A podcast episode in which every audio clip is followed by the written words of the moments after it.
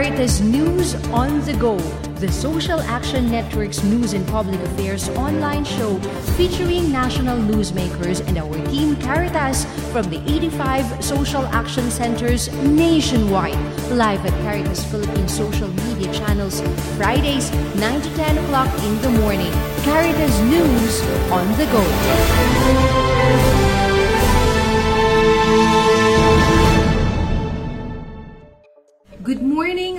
The host country of the 32nd SEA Games, the Kingdom of Cambodia. I am Jane Ray Henderson, and this is Caritas News on the Go. The oil spill is still very real, especially in Oriental Mindoro. Father Edu Garrigues, our former executive director, renews the global call for accountability to ensure that the communities are given appropriate compensation.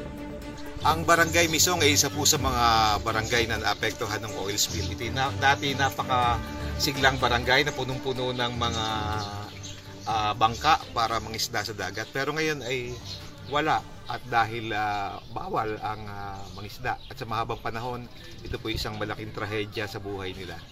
At kaya nga po tayo patuloy na nananawagan na talagang pangalagaan natin ang ating karagatan. Lalo tigit ang ah, Verde Island Passage na ito po'y napakayamang ah, bahagi ng dagat at ah, yamang dagat na matatagpuan ay dito lamang sa bahagi ito ng ating bansa.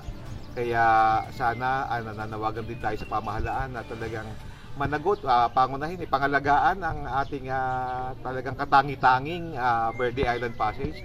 Pangalawa ay mahalaga din na managot yung mga ah, dapat managot lalo tigit ang mga korporasyon naging sanhi ng ah, pag ah, ng ah, oil spill na ito. Sheila Marie Sadiwa, a member of the Tadyawan IP group of Mangyan in Barangay Misong, Pola Town in Oriental Mindoro, shared with us how they were heavily affected by the oil spill. Tulad po talaga mga kaasawa ko, mismo talaga, lahat ng mga po talaga, kada laot po yan, may 5,000 po kita, ilang oras lang po, mami may 10,000 pag siniswerte. Ibig sabihin po, para baga po yung aking pangarap ng anak ko, ay parang hung, ay mat- matutupad yung pangarap ng anak ko. Pero po ngayong may oil spill, parang po baga yung pangarap ng anak ko, na parang hindi na natin kayang um, maabot yung pangarap mo pag gayon po ngayon na. Dahil po anak ko, ma'am, grade 12, hindi pa ako kayo magplano na, anak, kakacollege ka. Hindi ko po masabi kasi nga po, ganyan, wala pong kita ka ma. Dahil diyan po sa nag-aano sa DNR po, nag nagalinis, ang isang, ang isang araw po niya ay 355, apat na oras.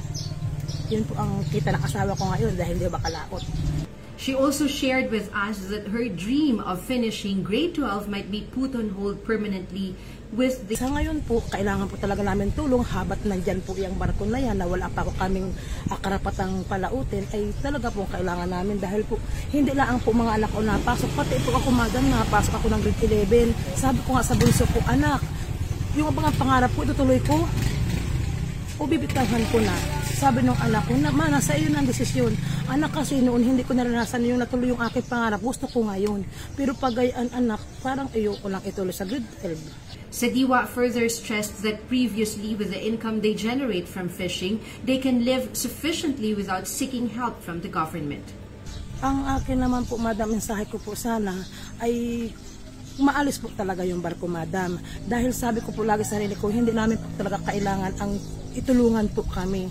Bigyan lang po kami ng karapatan ng lumaot. Kahit po, madam, hindi namin kailangan na ng tulong po kahit po sino, basta po. Pwede na po kami palautin. The same sentiments are being heard from the fishermen in Batuhan, Pola Oriental, Mindoro, whose livelihood now is collecting gas leaks. Ito nga pala po si Sherman nakita na taga-pola.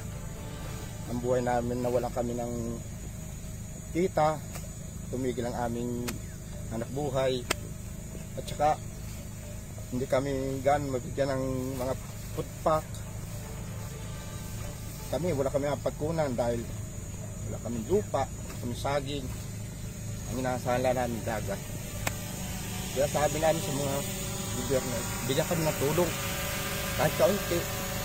Masaya na kami. Po, yung pumadpad na langis na na sa ngayon ay napagtrabahuhan namin na ganun nga na kami mga taga rito, taga kabilang ibayo ay tumigil sa hanap buhay. Wala kami makita, wala kami hanap buhay na iba. Ay tambay lang po kami. Katambay dyan sa amin. naghanap ng trabaho. Kaya hanggang ngayon kami dito pumasok sa paggagarito ng langis. So spill na yan. Ang isang araw lang po namin ay kwan, 355 pesos. Yun nga, inapagtsagaan namin. Eh, wala eh. Kaya hanggang dito na lang kami sa playa, balik-balik. Ay mahalaga po mas sa amin mga ganyan. Dahil po, hanggang sa aming mga anak, hanggang kami tumanda na dito, yun lang ang inasahan namin panghanap buhay. At wala na pang iba. Dito lang po pinalaki ak- dito po lum, lumaki aking anak, nag high school hanggang elementary. Yun lang po kami inaasahan talaga, sa totoo lamang. Ay mahalaga po ito sa amin. Dahil dito po na kami tumanda eh. Ito ang araw-araw namin napaghanap buhay. Kaya sabi ko sa Panginoon Diyos, bigyan kami pa ng lakas at loob para uli kami tumindig dito sa aming pangisda.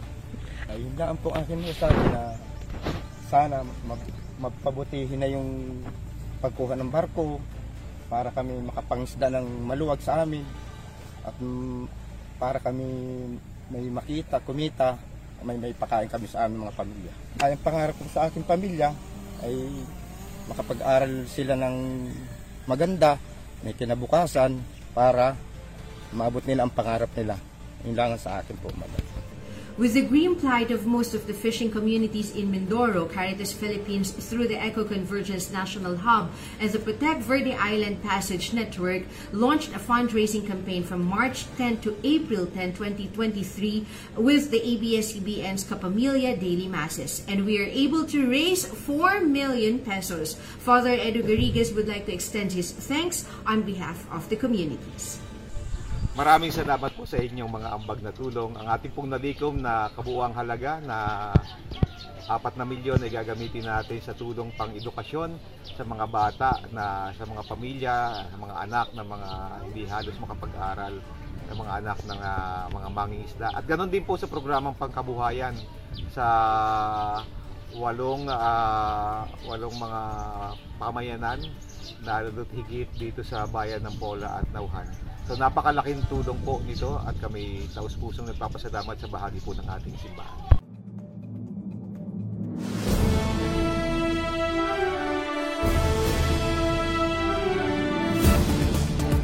Caritas News on the Go, the Social Action Network's news and public affairs online show featuring national newsmakers and our team Caritas from the 85 social action centers nationwide. Live at Caritas Philippines social media channels, Fridays, 9 to 10 o'clock in the morning. Caritas News on the Go.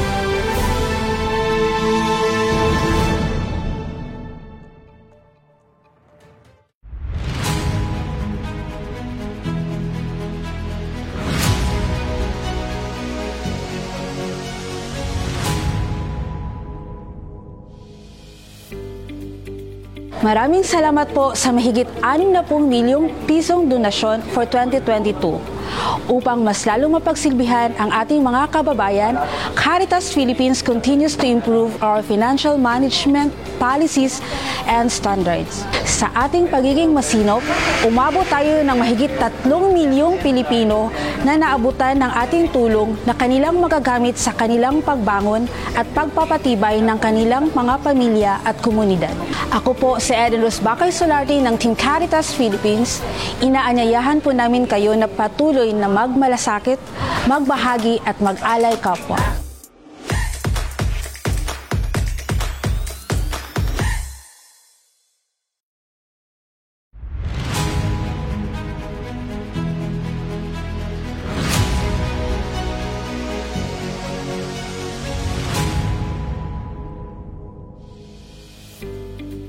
Ang programa ng Justice and Peace ng Caritas Philippines ay nananawagan sa inyong tulong.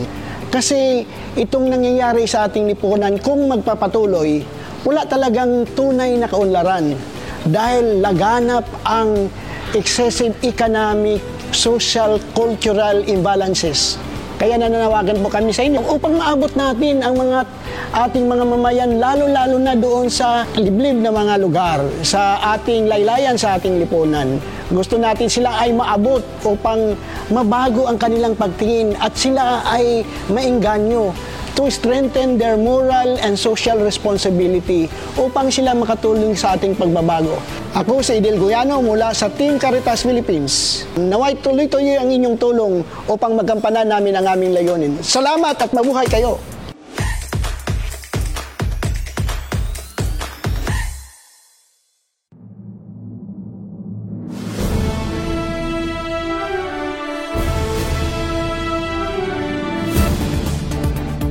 Caritas News on the Go, the Social Action Network's news and public affairs online show featuring national newsmakers and our team Caritas from the 85 social action centers nationwide. Live at Caritas Philippines social media channels, Fridays 9 to 10 o'clock in the morning. Caritas News on the Go.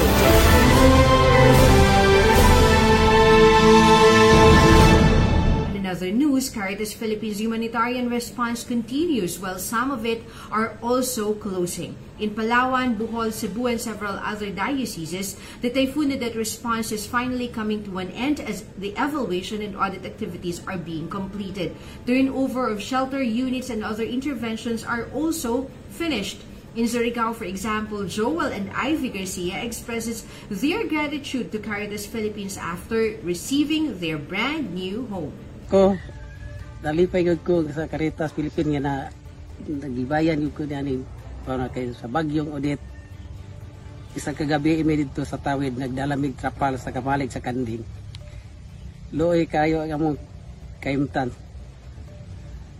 Usa ako gayud ko pasalamat sa simbahan kung sa Caritas Philippines. Ako po si Ivy Garcia. Nagpuyo di rin sa Balintawak. O, ang edad ko, 63. O, naay among lima ka anak, duha ang baba, lalaki o tulo ka babae. Ang kanang lalaki, kaluha. Nga, ang kapag abot pag bagyo sa Udit, as- asa mi naka naproblemahan kawa naman ni bahay dito mi nang kadagan sa pamalig sa kanding kanya di nagkuan mi sa trapal kay aron di mi mawanan. Karon pag abot og isa ka gabi eh, namalhin mi dito sa barangay hall. Tuan guba man gihapon ang kuan cultural. Diha na lang pud mis mga tindahan nga gamay o pagka buntag pag uli na namo. Wa na mi nakita sa Mumbai kay pulos na kahoy nga nadatog ug karon pagkaabot sa panahon naka itabangan mi sa sa simbahan ni ari ang pare tungod sa Caritas Philippines nga nagpadala og para pagtabang sa mga tao nga walay bay. Ug dako kog pasalamat sa Caritas Philippines kay nakabay na gyud mi karon. O nalipay mig dako nga ang pari usapod nga nakatabang kanamo pagsuporta pod sa ilahang mga pagtabang sa mga trabahante diri nga mahuman ang ang bay tulo ka adlaw gid ang pagkahuman. Ug salamat kaayo sa Caritas Philippines. Ug ilabi na sa mga pari nga nagdumala. Ug usab ang kaning moderator. Dili kami maka apil og lista ug walay moderator. Salamat kayo. May kugda ko. Nga karon nga nakabalay na gyud mi sa tabang sa Caritas. Ug ani na pod ang among among balay nga nindot na kayo ug nakakita ko nga maayo na among pagkatulog, maayo na ang among pag puyo nga wala na gitulo sa among balay. Tungod sa hinabang sa Caritas Philippines. O karon ang kaning among atop na anay bracing nga gibuhat sa mga trabahante sa simbahan sa Talibon o gitabangan pud mi sa pag ayo nga gibutangan gid nila sa kali maligon nga kabilya nga nakahatag og pagligon sa among balay. Tungod sa tabang sa Caritas Philippines, daghan ka akong pasalamat sa ilang pagtabang karon. O salamat sad sa mga trabahanti dinhi nga nagatabang kanamo. Og labi na sa moderator og mga kauban nga nagtabang pagluto diri sa among nga mahuman ang mong balay nga makapuyo kami sa maayo. Nga manindot ang among ka- kahintang karon kay di nami makakat dili nami maka uwanan, dili nami maka initan tungod sa tabang sa Caritas Philippines. Daghang salamat sa Caritas Philippines. Ah, magandang hapon po. Ako po si Antonieta Umapas Galili, ah, 52 years old. At dito po ako nakatira sa Barangay Karamay, Rojas, Palawan po. Um, nung panahon po ng Odette, dito po kami sa lugar na ito, ah, yun na po yung umaga, nag-umpisa yung, yung bagyo hanggang nung hapon na po na sobrang lakas ng, ng hangin. Ah, that day po, supposed to be, ako po ay, dati nagtatrabaho ako po sa BFAR. So, nung araw po na yon dapat magbibiyahe po kami balik ng El Nido kasi po, doon ako na-assign sa El Nido. So, that early morning, 6 o'clock, tumawag yung kapatid ko sa Roja, sabi niya po na wag na muna kaming magbiyahe ng anak ko dahil sobrang lakas ng hangin. So, buti na lang po itong anak ko ay tanghali na po gumising, nakaready na po sana talaga kami magbiyahe. So, na-delay yung biyahe namin dahil po mahangin na po. Hanggang hindi na po talaga kami natuloy dahil sa sobrang lakas ng, ng hangin. Ayun, kinabagahan pagising po namin, talagang yung bahay po namin, nakita namin na nahugot na po talaga yung apat na haligi. Talaga, ang, kumbaga yung, yung mga bubong nilipad na sa may tabi ng kalsada, as in, binagsakan na ng mga kahoy. So, ayun. Talaga wala na kaming naisalba dun sa mga, ano, mga dingding, lahat po. Ano po, nung pagkatapos po ng Odette, marami po yung mga nagbigay ng mga ayuda mula sa iba-ibang mga mga tao, sa mga gobyerno, mayroon ding mga mga individuals na nagbigay po ng kanilang mga tulong. Um, so far po, ito po yung sa Caritas Philippines. Ah, napagkaluban po kami ng libreng pabahay. Ako po, um, ako po ay hindi hindi ako kabilang sa sa sabi po ay ano na, relihiyong katoliko, ako po ay nasa Fundamental Baptist, pero napagkal isa po ako sa napagkalooban nitong Caritas Philippines. So, sabi nga po nila, ah, siguro magsisimba ka na doon sa sa katoliko kasi binigyan ka ng simbahan, ng pabahay, lilipat ka na ng relihiyon. Yun po ang maraming na-encounter ko sa iba-ibang mga tao, sa mga katoliko, mga Fundamental Baptist, iba-ibang mga mga tao dito sa sa sa amin. Pero sabi ko po ah, pinaliwanag ko sa kanila sabi ko po ah, ako po napagkalooban ng libreng pabahay nitong simbahang katoliko. Ito po yung Caritas Philippines po. Ang sabi ko po sa kanila pi- pinagkalooban po ako ng tulong ng walang, hini, walang hinihinging kapalit walang hinihinging kondisyon. Hindi ako sinabihan na lumipat ng relihiyon magsimba sa katoliko. Po ganun lang po. So ito po yung nakita ko na pagmamahal po ng kapwa na napakaganda pong halimbawa bilang fundamental bap na nakita ko po sa mga kapatirang katoliko yung yung pagmamahal po sa kapwa na walang tinitingnan walang hinihinging kapalit walang hinihinging kondisyon yun po Mm, maalwan pong tirahan. So far po, napaka easy to move. Kasi ito na yung sabi nga namin, ah, wag na nating lagyan siya ng mga division-division kasi parang madali lang galawan at saka sobra pong napaka presko po kasi yung bintana, sobrang gusto ko po yung bintana. Tsaka yung, yung ito po yung sa bubong niya, yung parang arteries. Sobrang sabi nga nung asawa ko, wag na nating lagyan siya ng kesame kasi masisira yung kanyang ah, design. Napakaganda ng design, sabi po. Pero po, sobrang safe po sa pakiramdam namin. Kasi nakita naman po namin yung pagkakagawa po. Mm, Ako po si Antoinette. Nagpapasalamat po ako sa mga kapatirang katoliko, simbahang katoliko at sa Caritas Philippines po sa pagkakaloob po sa amin ng ito pong libreng pabahay kasi sobrang laking tulong po ito sa amin na sabi ko po ito po talaga ibiyaya ni God sa amin dahil wala po kaming mapagkunan ng ipapagawa ng bahay namin. Nagkakasakit pa po. Ako nagkakasakit ako tapos sabi ko nga Ah, kahit pandugtong sa bahay namin, so far ngayon hindi pa po namin nagagalaw.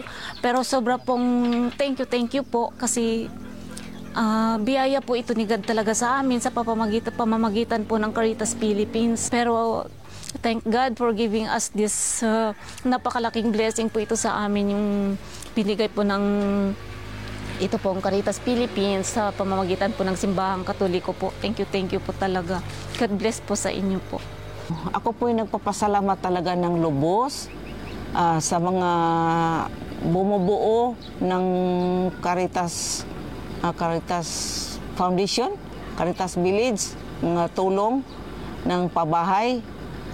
Ah, nagpapasalamat po ako ng marami na sana ah, marami pa po silang mabigyan ng ganitong bahay o marami silang matulungan at sana ah, ingatan sila lagi sa ating mahal na Panginoon para pagkalooban sila ng mahabang buhay at mga buhusan ng maraming biyaya para po sa mga mahihirap nga naghahangad po ng tulong. Ang sa akin lang, sir, na masasabi, pakipaabot na lang sa mga taong nagtulong sa amin na pinagawan kami ng bahay na kawaan din sila ng Panginoon na hindi man namin sila magantihan. Ang Diyos na lang ang bahala sa kanila mag ano sa kanila sa araw-araw. Maraming salamat po.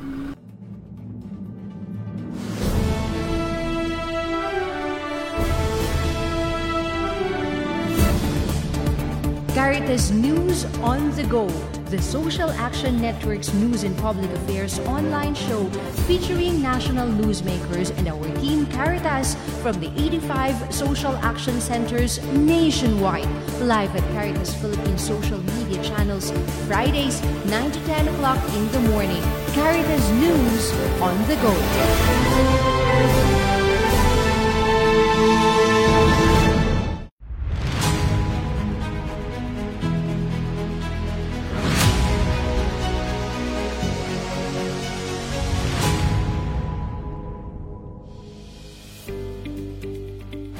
Family Farming Project is co-implemented by Caritas Philippines, Caritas Iba in Zambales, Caritas Borongan in Eastern Samar, and Caritas Calbayog in Samar. This year, we reached 700 farming families, including 108 Aita families. The project helps these families gain access to natural farming technologies, markets, and public and private support, improving their consciousness and technical capacities to address the persisting gap between the abundance of natural resources and widespread poverty in all three dioceses. I am Charlene Fernandico from Team Caritas Philippines. We invite you to support our food security and livelihoods initiatives through Alay Kapwa.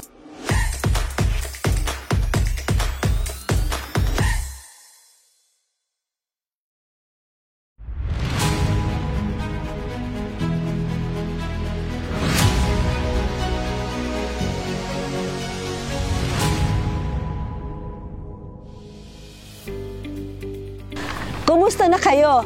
I'll take this opportunity na magpasalamat sa inyo sa mga suporta na binahagi ninyo sa ating programang Alay sa Katugunan sa Kalamidad.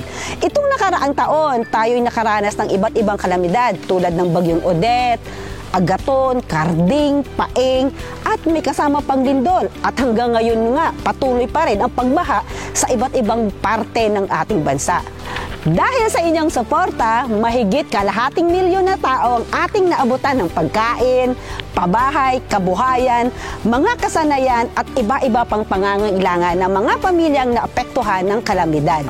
Muli, maraming salamat sa inyong pagmamalasakit, pakikibahagi at pag-alay kapwa.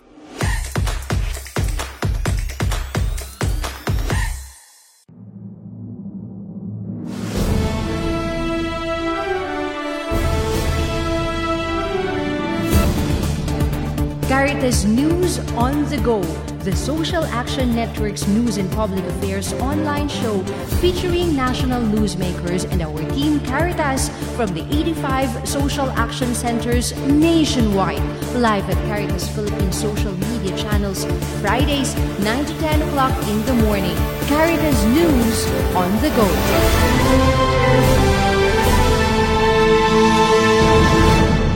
Caritas Philippines just attended the Caritas Asia Social Enterprise Conference also here in Cambodia. Ms. Nelsie Uy, our head of the Caritas Philippines Academy, and Ms. Charlene Fernandico, our head of Alay para sa Kabuhayan and coordinator of the Family Farming Project, participated and shared our social enterprise stories with other Caritas Asia member organizations. Ms. Uy said that the conference was a great opportunity for Caritas Philippines to showcase the gains of our social enterprise development program over the span of three decades.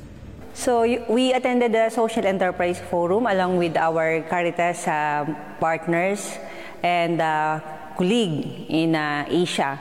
Um, yung forum is all about uh, sharing and learning uh, event of our meaningful journey on doing social enterprises in uh, in Asia. Uh, particularly for, for Caritas Philippines, we shared our uh, experience doing the, imple- the implementation of a social enterprise project. So, uh, napakagandang opportunity for us to al- also to learn ano yung yung iba't ibang aspeto ng management ng social enterprises, yung value chain. And of course, we were able to share din yung ating mga experiences for example doon sa community. So paano natin tinutulungan yung ating mga um, community partners sa pag-establish ng isang social enterprise. At we also explain our strategy like yung capacity building, yung ating ah, pagbibigay ng seed capital ano dun sa ating mga ah, partner communities through our partner dioceses. Syempre, ah, isa yun sa mga binahagi natin. Ah, naging venue din itong event na to para mai-express natin yung ating intention for further expansion ng ating program kasi uh, this year nga we will launch our social enterprise summit kung saan i-consolidate natin yung ating mga dioceses, yung ating mga partners and then uh, ibibigyan natin sila ng space na matry ma-showcase yung kanilang mga ano mga uh, products and uh, projects. And then also we will invite yung yung government ano and other partners para uh, mabigyan natin ng technical assistance yung ating mga partners. At nakakatuwa kasi yun yung uh, bilang bahagi tayo nung nung forum uh, we presented this idea at mm, very positive naman yung ano yung uh, um, response lalo na ng Caritas Australia na possible na sila yung tumulong sa atin to facilitate the social enterprise summit replicating the model of social Enter- enterprise forum sa Cambodia dito sa Pilipinas. Caritas Philippines is also attending this week the Caritas Asia Conference on Integral Ecology here in Cambodia. According to Dr. Haridas Raman, one of the climate change experts of Caritas Confederation, it is very vital for the church to be at the forefront of global action since we are working amidst the most vulnerable communities in the world. There are Caritas organizations, there are regional Caritas, there are parishes, there are a lot of uh, small, small church-based organizations, village committees are there, and the scope is very, very, very good in promoting different integral ecology aspects. Like, for example, climate resilience actions like natural farming, organic farming, sustainable agriculture. That is one. Second one is massive tree plantation everywhere because to reduce the carbon dioxide emission and to increase the amount of oxygen, we need to promote multi-species tree plantation everywhere. Wherever we have the space, maybe on the roadside, on the pond side, in the villages. So massive tree plantation can be promoted in the process of our involvement uh, with Laudato Si actually. And also, the time has come for us to promote waste management because the use of waste is increasing. So waste management, waste separation and management is very important. Also, try our level best to use as much uh, as possible the reusable uh, um, uh, kind of uh, carry bags so that plastic use will be reduced drastically. Because plastic bags means it is dioxin when it's it's burned and it is made of benzene hydroxyl compounds and dangerous gas so when it is mixed with soil as well as water as well as our food system it is very dangerous so caritas organization and the church can take a special initiative in reducing the use of plastic bags, plastic single, especially the single-use plastic bags. Also, waste management, waste separation, and uh, composting. Composting. Another important thing that church and Caritas organization can promote is renewable energy, because ozone layer is uh, depleting, ultraviolet rays are coming in, so the time has come for us to reduce the use of fossil fuel energy energy use to be reduced drastically so that renewable energy to be uh, promoted. Another request I have is for all, all the organizations, Caritas organizations, church institutions, to do audit, green audit. Green audit means water audit, waste audit, and energy audit to know how much is the quantity of all this being used so that we can promote green protocol. Green protocol to be promoted in a big way through church institutions and Caritas organizations. Thank you very much. After this conference next week, Bishop Jose Colin Bogaforo, Father Tony Labiao, Miss Nelsie Uy, and I will be in Rome for the Caritas Asia Regional Assembly and Election and the Caritas Internationalis General Assembly. Last week, we had the first leg of our Justice and Peace orientation seminar with the Luzon South Dioceses in partnership with the Conference of Major Religious Superiors in the Philippines, Task Force Detainees of the Philippines, and Fast in Action Switzerland. According to Father Toots Buenafe, CSMP's Executive Director, the series of orientation seminars are being conducted to ensure that all human and nature's rights actions of the Catholic Church and its partners are rooted in the teachings of the Catholic Church. Ang justice and peace and care for creation po or integrity of creation ay mga features ng uh, kingdom, no? Ang virtues ng justice, peace at pagmamahal sa kalikasan. At kasama dito when you talk about justice and peace ay ang human rights, karapatan ng mga tao at bago nga may na-develop ang rights of nature. No? Pero that, that means ito ay uh, tingnan natin as uh, components ng justice and peace and integrity of creation.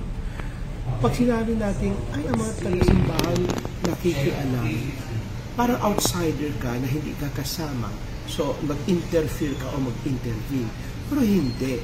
Integrated po sa usaping JPIC ang uh, ang human rights. Kaya uh, meron tayong tinatawag na human rights education. Uh, dahil nga, ang karapatan pantao ay para sa lahat, hindi siya optional na, ay, gusto ko ng human rights, ayaw ko ng human rights. Every human person is a creature of God and therefore may human dignity. And because of that human dignity emanates ang human rights. Kaya ngayon po, ang simbahan ay uh, nagpu- nagpupush ng human rights education basic orientation ng human rights education para sa ating lahat. Hindi lang para sa mga pari, sa mga mother, mga brothers, sa mga lay leaders, sa ating mga Christian communities. In fact, if we talk of good governance, no, pamamahala, no, bahagi ng political science, the science of governing, dapat ang common good ng mga tao at ang common good ng bawat isa sa common home.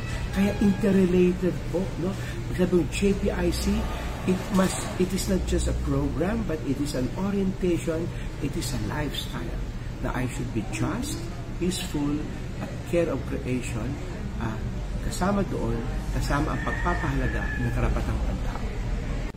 He also emphasized that openness on human rights and nature's rights issues and possible collaborations, especially with the government, are the main challenges the Church is facing now, considering the modern persecution human and ecological rights defenders are facing. Alam niyo po, dahil mahalaga ang usaping karapatang pantao, no? Uh, sa pastoral life ng simbahan, ang hamon sa atin ngayon ay maging bukas tayo. We should be open to new things. Uh, But in fact, human rights are not new at all. No? Uh, bahagi yan ng ating uh, Christian vocation. ah, di ba sabi ni Jesus, no? Ah, mahalaga ang pagkikipagkapwa. Narit na, parito ako para sa inyo, hindi sa iyo, sa atin lahat. At ang marching order natin ay love one another. At bahagi yun, pagmamahal natin sa kapwa, na uh, we also have to respect and protect and fulfill and develop uh, each one's welfare and well-being through the uh, uh, observation and uh, respect uh, of the, the full development of the human person and that is kasama ang human rights at ang rights of nature.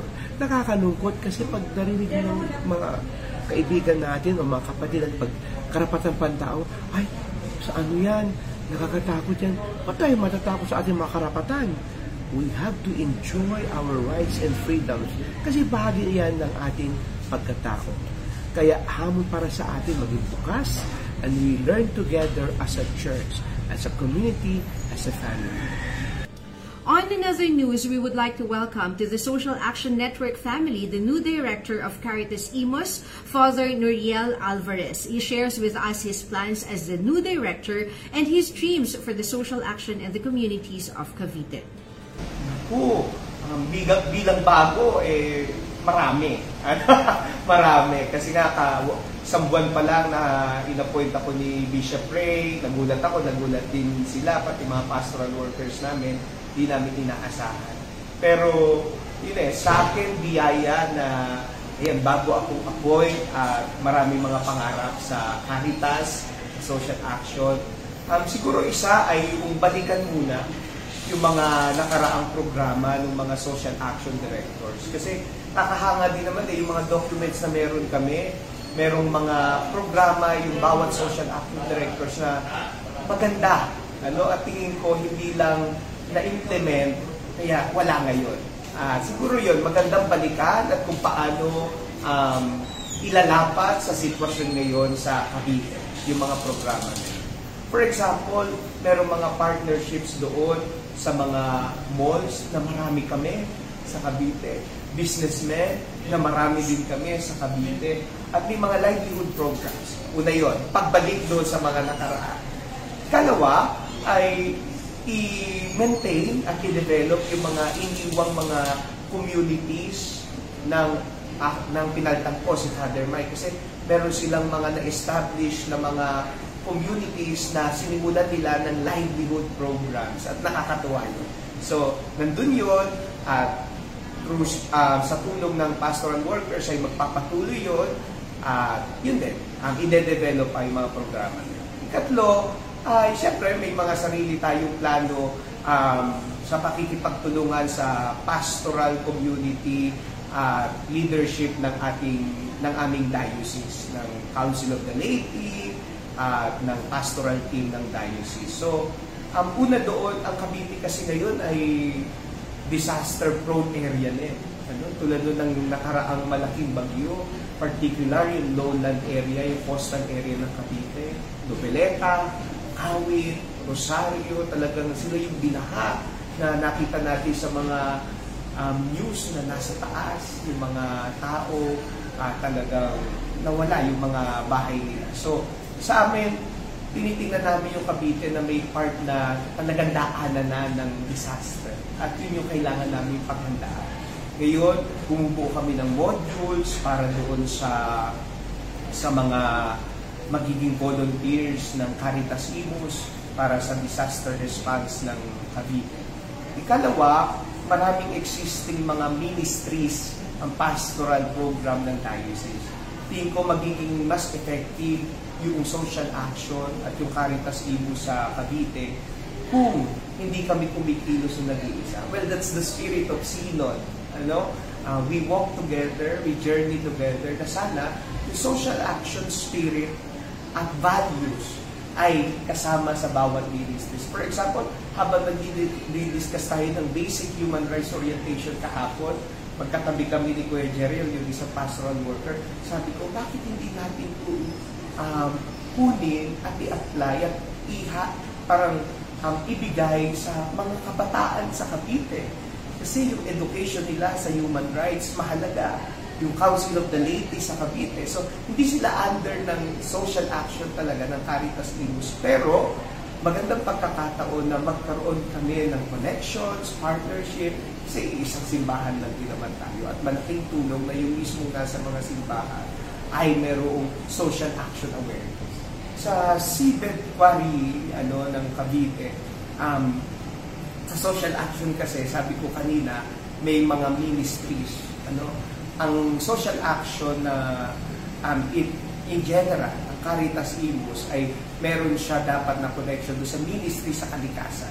Yung ministry ng kalikasan sa Diocese ng Imus, sila yung namumuno doon sa um, sa uh, paano ba? Mobilization. Oo. Mobilization ng yung si Picture campaign doon against sa seabed quarry doon na nangyayari sa Cavite. So si Father Jess na Sinopa, yung nandun.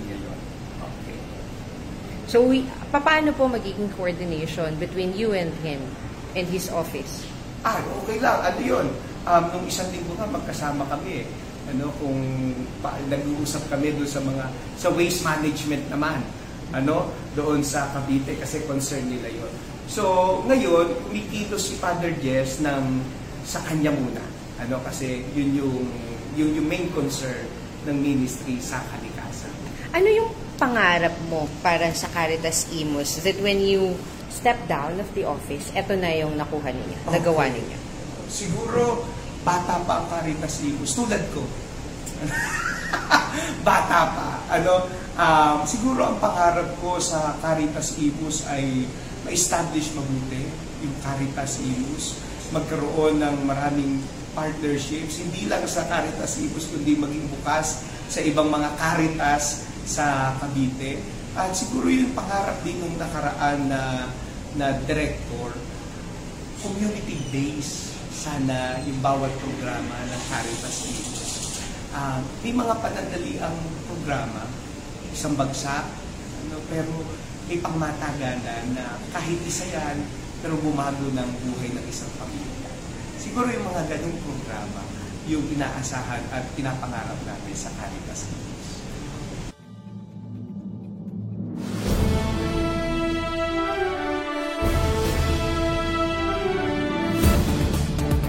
Caritas News on the Go, the Social Action Network's news and public affairs online show featuring national newsmakers and our team Caritas from the 85 social action centers nationwide.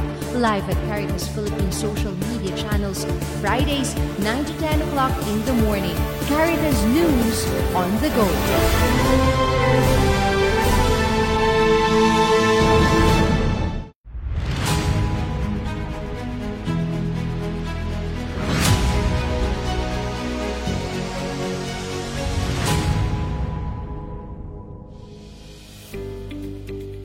Simula nung nag-umpisa tayo, meron na po tayong 537 AF scholars mula sa 12 dioceses.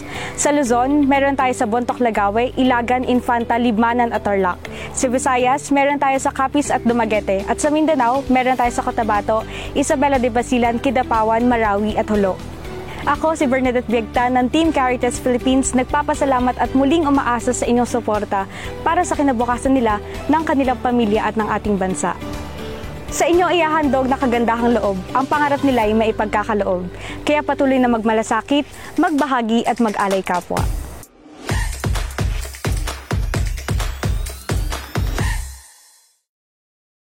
Mula sa Simbahan Katoliko at Caritas Philippines. Mula sa 85 Diocesan Social Action Centers sa buong bansa at mula sa libu-libong mga komunidad at mga pamilyang Pilipino ang aming taos-pusong pasasalamat sa inyong pagkaalay kapwa.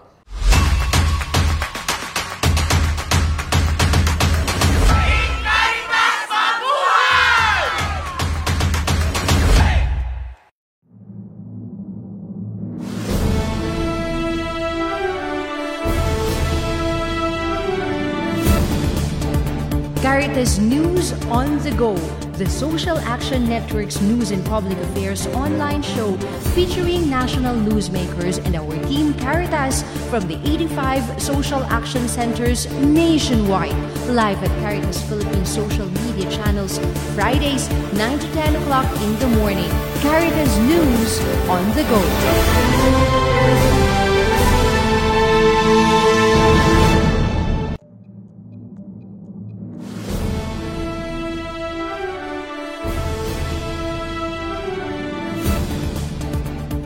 Caritas News on the Go, the Social Action Network's news and public affairs online show featuring national newsmakers and our team Caritas from the 85 social action centers nationwide. Live at Caritas Philippines social media channels Fridays 9 to 10 o'clock in the morning. Caritas News on the Go.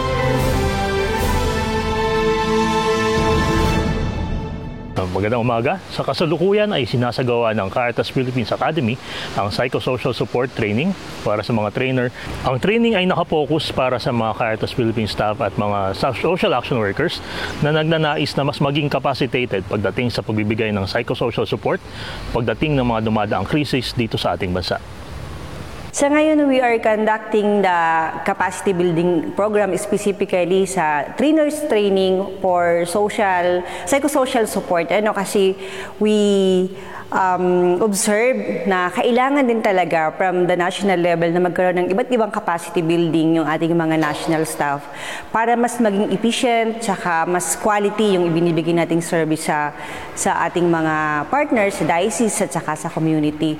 So isa is, isa to sa mga programa ng academy kung saan nagbibigay tayo ng iba't ibang staff development program. So sa ngayon, ah, nakakatuwa kasi very active yung ano yung participation ng ating mga staff at isa din tong space para magkaroon ng bonding yung mga diocese partner natin tapos tayo sa national level kumbaga nagkakakilalanan tayo at nagiging mas kumbaga close or ano ano ah, personalize yung ating ano approach tsaka yung working relationship natin. So ah, so far maganda naman yung feedback ng ating mga kasamahan ng ating mga participants at ah, um, nagkaroon pa nga ng mga suggestion na sana ay magkaroon ng ah, second part more on like technical counseling na mas mapahusay yung ating abilidad sa ah, pagresponde pagresponde lalo na sa humanitarian na situation.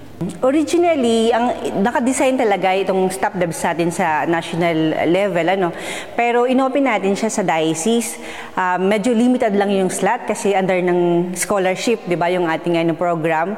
So, ah, more or less nasa mga 8 na diocese yung nag-attend pero ah, they are 19 participants ano coming from Luzon, Visayas, Mindanao. And then we have 28 na staff na umattend dito sa ating ah, ah, event na to sa ngayon. Ah, actually, this is very timely kasi nakita naman natin na there's a lot of uh, crises, no, mga humanitarian crisis going on. And uh, it's always a challenge in the past, even up to now, about the psychosocial uh, first aid. And this uh, training really helped us, not only ha- us, but also to the whole staff and to all the DSAC uh, uh, who's uh, been here, no, nandito ngayon, ang mga DSAC, to really support no, in terms of the social uh, or mental health pagdating sa isang kalamidad. Na alam naman natin, pag oras na ng kalamidad, marami pong mga stress, trauma naman ang nangyayari. And this training really helps in terms of how are we going to manage it. So yeah, no? And uh, it's not only on the community. It can be amongst ourselves, even sa staff na who's responding, mga volunteers natin. So it's really a big help to us. Naging bagay ito sa amin no, sa diocese ng Butuan kasi uh, we know no we are coming from the pandemic at saka yung mga nasalanda sa audit. Uh, yung mga hamon kasi yung mental health ang issue no? Kailangan ang serbisyo ng diocese yung yung mga tao talaga no na matugunan no ang kanilang pangailangan. Uh, kailangan i-support no? yung uh, ngayon no trainers uh, training on psychosocial support. So iba-iba no? Uh, mahalaga talaga ito. At uh, kami sa Caritas Philippines no? Nag-anyaya at ito ma ito malagi, mahalaga sa nabagay no? Para pag serbisyo sa mga tao. Uh, kailangan ma-equip kami no? Doon sa baba. Uh, salamat naman sa Pilip uh, Caritas Philippines na na gawa ng mga training na ito. Kasi we should be capacitated. No? Yung, yung bishop namin, no, we are encouraged na mag uh, attend sa mga training so that we'll be capacitated na marami kaming magagawa sa uh, aming mga communities sa different parishes and the bishop wants us to uh, establish the Parish Social Action Center. Ako, I am into the the factors affecting the the psychological impact of crisis events, especially in the community, because I'm already conducting uh, individual counseling or rarely group counseling, but but uh, but, but for now, of course, uh, I was enlightened by by by this uh, seminar that of course the of course the uh, the crisis events happen in the community. The crisis events has an impact in the community that I should be considered, especially in in conducting my individual counseling. Eh, Siyempre, halimbawa, uh, yung bagyo, uh, yung pinag-example dito ng Lanao Siege, of course, I could uh, make uh, a person manage his or her emotion pero syempre pagbalik niya doon mararamdaman niya pa rin yung fear ng ng family and of course it will affect the culture uh, it would affect the the uh, their, their everyday living. Um, hello, my name is Samantha Durkis. Um, I am from Caritas Tarlac, uh, and I am a United States Peace Corps volunteer that will be serving in Tarlac City for the next two years. Yeah, um, I'm very thankful uh, to be able to attend this training. It both gives me better information and knowledge of the Filipino people that we will be serving, but as well as procedures and protocols that we can follow to be more informed for uh, different psychosocial situations. And based on what you have learned for the past two days, how, how would you be how would you be able to apply this on your work as a Sure. Peace Corps volunteer? Sure. So going forward, uh, my main project as a volunteer is working with the Saklai Cafe in Tarlac. So that works with PWDs um, and the surrounding community. Uh, so it's important to know from a mental social perspective um, where they're coming from, also the people that we are interacting with on a daily basis, uh, how to best, best reach the community, what to do in crisis, um, and how we can best be the hand that we're supposed to be to serve. Ako po si Maria Jesus Somola from the Social Action Center of Pampanga. Ako po ay isang humanitarian specialist po. Actually, napaka-relevant po nitong training na po to. Sa pinili ko pong profession, hindi ko lang po siya magagamit. Sa sarili ko, magagamit ko po siya ah, sa community po namin. Yes, actually po kasi yung mga clients po namin, actually yung hinahandle ko po is a scholarship program po. So yung pong clients ko po is ah, mostly college students po. I think um, matutulungan ko po yung mga clients po namin when it comes to psychosocial support po ah, na, na pwede po nila din magamit po. So lahat po ng topics po na na-discuss from day 1 until day 2 po, ah, lahat po significant. Pero yung tumatak po sa akin is yung pong mga crisis po.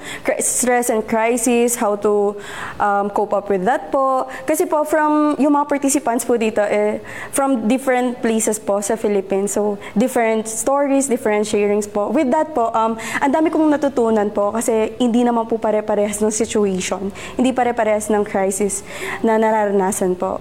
I'm Edna Hunanan. I'm a trainer, and uh, we have a four-day training program for uh, social action workers for the diocese and for Caritas Philippines staff, and it's about psychosocial support training. So uh, we're going to give them some knowledge, some skills, and probably uh, create the proper attitude in order to provide more significant, necessary uh, need at uh, uh, support systems for people in crisis in the community, whether they are individuals or in groups or in large communities. Process, uh, we have forced lectures and then uh, workshops, and then we have some uh, reflections or individual individual work to do as well as group work. The end of the training, they're supposed to know more or less what exactly they have to do as social action workers, having the right skills, the right attitude, and the right knowledge about how to approach people with uh, people in crisis, uh, whether individually nga, man-made crisis, or uh, other difficulties in the community. They will be more effective and they can be more confident in dealing with the different problems in the communities. Well, personally, I'm happy because first they are very participative and then they like because we intersperse the work and a little bit of play and then uh, also support in having them uh, relate their sharing and stories because some are really very devastating. So we, we set the right attitude that we have to respect and hold confidential information so that they will be able to assess properly the needs of their uh, constituents in the community and that whatever significant help and need they will be giving them. Ang training ay sinasagawa mula May 2 hanggang 5 mula dito sa Caritas Philippines Academy dito sa Tagaytay. Ako si Leon Pangilinan Jr. nag-uulat para sa Caritas News on the Go.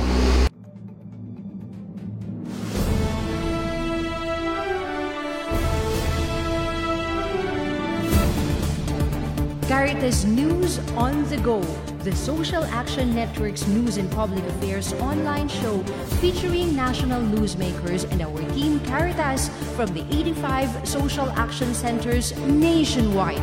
Live at Caritas Philippines social media channels, Fridays, 9 to 10 o'clock in the morning. Caritas News on the Go.